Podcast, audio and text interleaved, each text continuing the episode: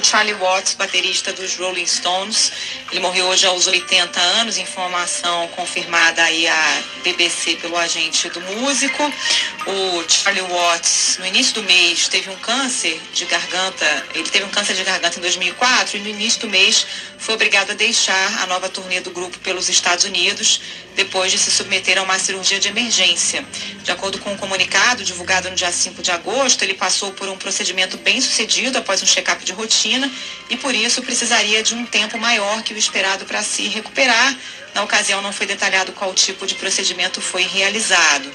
E também hoje o agente do músico não confirmou a causa é, da morte. O Charlie Watts era junto com o Mick Jagger e o Keith Richards, é, um dos membros mais antigos dos Stones. A banda passou por algumas mudanças na formação ao longo dos anos, desde 1962, quando foi criada. O Charlie Watts é, se juntou aos Stones em janeiro de 63, mas na época não colocava muita fé. Ele já tinha dito que quando começaram os ensaios, imaginava que aquilo não duraria mais do que um mês estava aí até hoje, né? Os Stones tornaram a maior banda de rock ainda em atividade, Bocardi.